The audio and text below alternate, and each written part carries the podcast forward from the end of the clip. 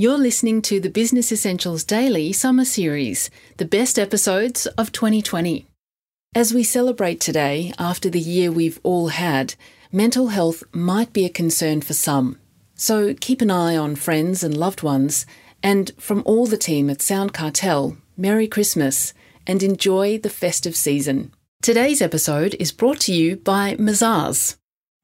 Sound Cartel.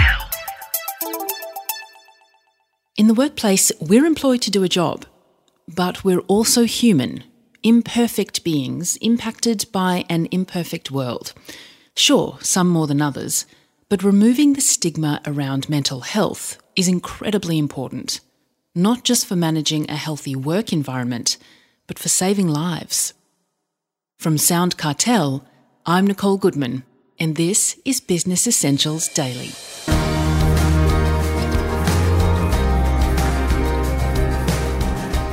Wayne Schwass has been battling mental health issues for 26 years, a journey that continues today. For most of his AFL playing career at North Melbourne and Sydney, he hid his deep depression and anxiety, a decision that he says cost him professionally and personally. Over 65,000 people attempt taking their lives in Australia every year, and 3 million live with anxiety. Wayne believes the change is happening, but not fast enough, and that positive action is needed. Wayne is now a mental health advocate, speaker, and founder of organisation PukaUp, which he tells us more about later. But first, he explains to me how he managed to maintain a rigorous training schedule, not just at the peak of his career, but at the peak of his crippling depression. I don't know how I did it because I was detached, disengaged, I'd lost connection, and I'd lost hope. And the only thing that I can attribute to why I never missed a game of football or a training session was that I had two critical people in my network. And they were two of the four people that knew my wife and my doctor at North Melbourne. And they always kept me connected and always gave me hope when I'd lost connection and lost hope. And without those two people, my life and that journey could have been very different. But fortunately for me, that those two people kept me engaged during a really difficult period where I had lost hope and was thinking about some other options that weren't going to lead me to a good place. Now, Wayne, drawing from your own experience, you now speak to businesses far and wide about the importance of mental health in the workplace. How big an issue is it? There's not a business in any industry that's not impacted by mental health, either directly or indirectly. The stats support this. If you've got 100 people in a business, then 20 people out of 100, one in five, are living with mental health conditions today. So acknowledge the fact that if we have people, there is the potential for our staff to be under significant stress as a result of work related stress. They could be coming to our business with stress because of issues in their personal life. There could be people that are currently employed within our businesses that are dealing with mental health conditions, which are having a negative impact on their ability to perform their job. So, if I was a business owner, which I am, the first thing that I would do is I would invest considerable time, which takes effort and a commitment, to begin to create a safe, trustworthy environment where your staff start to see that if there's anything that they're worried about or that's bothering them, they can either talk to you as the business owner or they can talk to somebody else. That's number one. Number two would be as a business owner or a manager, I would invest time learning about the signs and symptoms of mental health conditions, stress, understanding what's the unique stresses that might exist within our business which could be having a negative impact on our staff developing relations with your people, letting them know that I might not be able to fix it, might not have the skill set, but I'm prepared to listen. And if I do listen, I'm not going to judge you. You won't lose your job, and we'll support you whatever way we can. And then, more specifically and strategically, what do we need as a business to be able to support our people? Do we have an EAP program in place? Do we have any formal training around mental health literacy, psychological first aid, upskilling our managers so that they can better support their people. They would be some low hanging fruit opportunities that if businesses aren't doing anything today, I would encourage them to start thinking about it. Mental illness is despairingly common in Australia and on the rise. What do you think are the main drivers, and are they different today than when you were going through the worst of it? I think that we live in a fast paced, frenetic, constantly changing, chaotic world. When I first started school, I had a chalkboard and a piece of chalk. There was no computers, there was no iPhones, iPads, there was no technology like that. So life was simpler back then. There were different challenges, but it was simpler. Now I have three children and they live in a world where technology pervasively invades every area of their life. So I think that there are unique challenges relevant to each different generation that is that is growing up. I am obviously a man and there is tremendous expectation placed on men as there are women, and sometimes those expectations are different. But one of the things that I am very deliberately challenging audiences, and most of my presentations, the audiences are corporates, but we've lost connection with what it really means to be a human being. And what I mean by that is this vulnerability to be emotionally connected and expressive.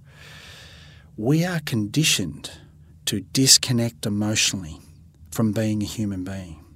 And I'll quickly share an example. When we're young boys or young girls, we feel pain, we hurt, and we cry. We don't think that we're weak, we don't think we're soft, and we go to the, our parents to get supported and cared for and loved. And every time I present it with audiences and corporates, I'll ask audiences to stand up if they can remember an experience like that between the age of 9, 10, or 11. And everyone stands up. And then I'll ask, stay standing if you've continued to behave that way as you've grown up into an adult. Anywhere from 80 to 99% of my audiences will sit down. And the problem with this, for me, is that when we're emotionally connected and expressive, we have a capacity in a toolbox to tap into all of those emotions and feelings and allow ourselves to be a human being and feel that experience and get the necessary support and work our way through that. But unfortunately, a lot of people, and for me, this saddens me, a lot of women have been conditioned to disconnect emotionally because the expectations have changed. We can't be the little kid anymore. We're an adult. We're not meant to cry. We're not meant to show vulnerability. We're not meant to lose control of our emotions. That's fundamentally flawed because being vulnerable, allowing ourselves to experience all of the emotions happy, sad, angry, frustrated, hurt, all of those type of things is a natural part of being a human being. But because we get older, the expectations, which for a lot of us aren't ours, is that that's how we're not expected to behave. I see no reason why people can't be human beings in a workplace as they can be in their home. And part of what I'm trying to do is challenge that narrative.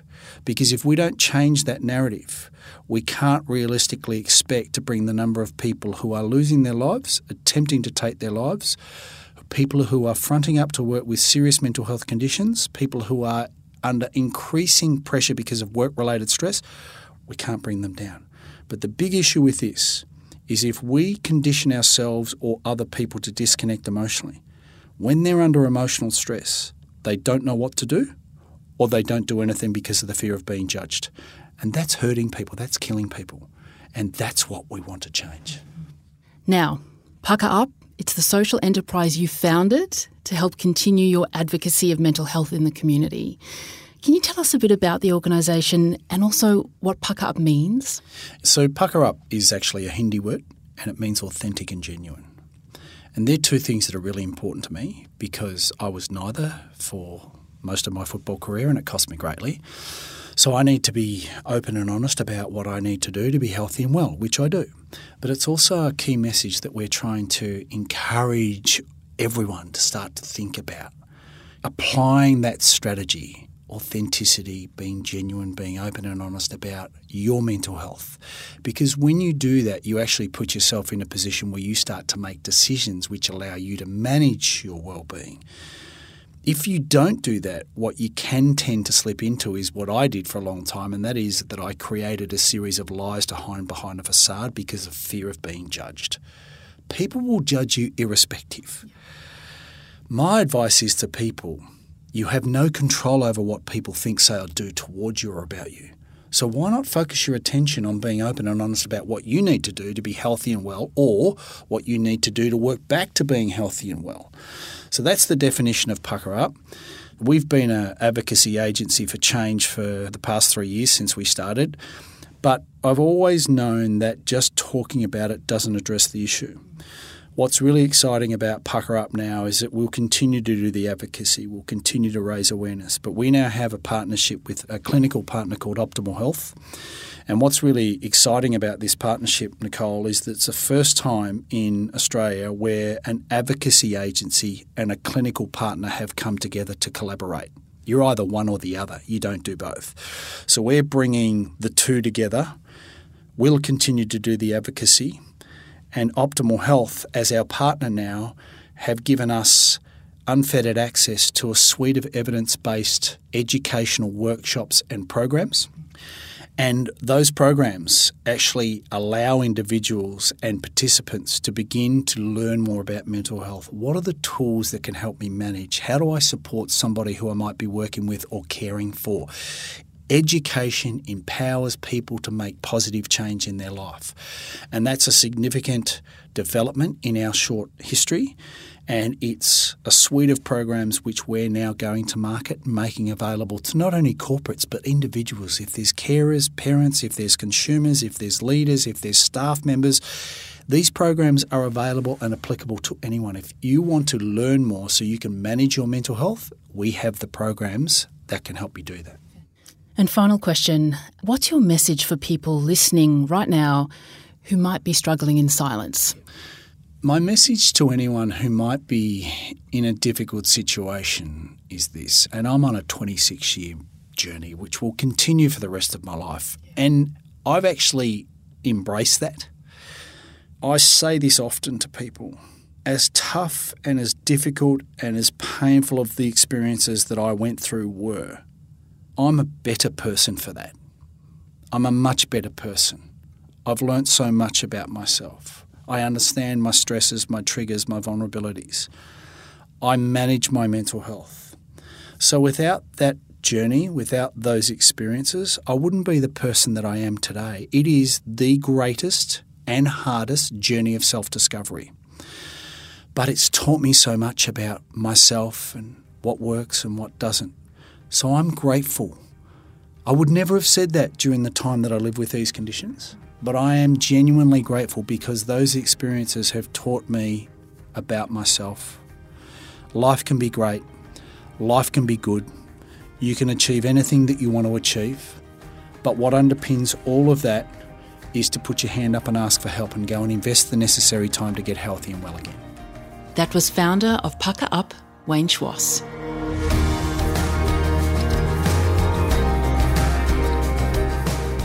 Business Essentials Daily is a Sound Cartel podcast. Executive produced by Heather Dawson, produced by Nick Schildberger, Chris Ashmore, and myself. Technical production by Pete Letts and Belinda Trimboli. I'm Nicole Goodman. Thanks for listening. We'll bring you more B Daily next week. Sound Cartel. This episode was brought to you by Mazars. To find out more, visit mazars.com.au. That's M A Z A R S dot com dot au.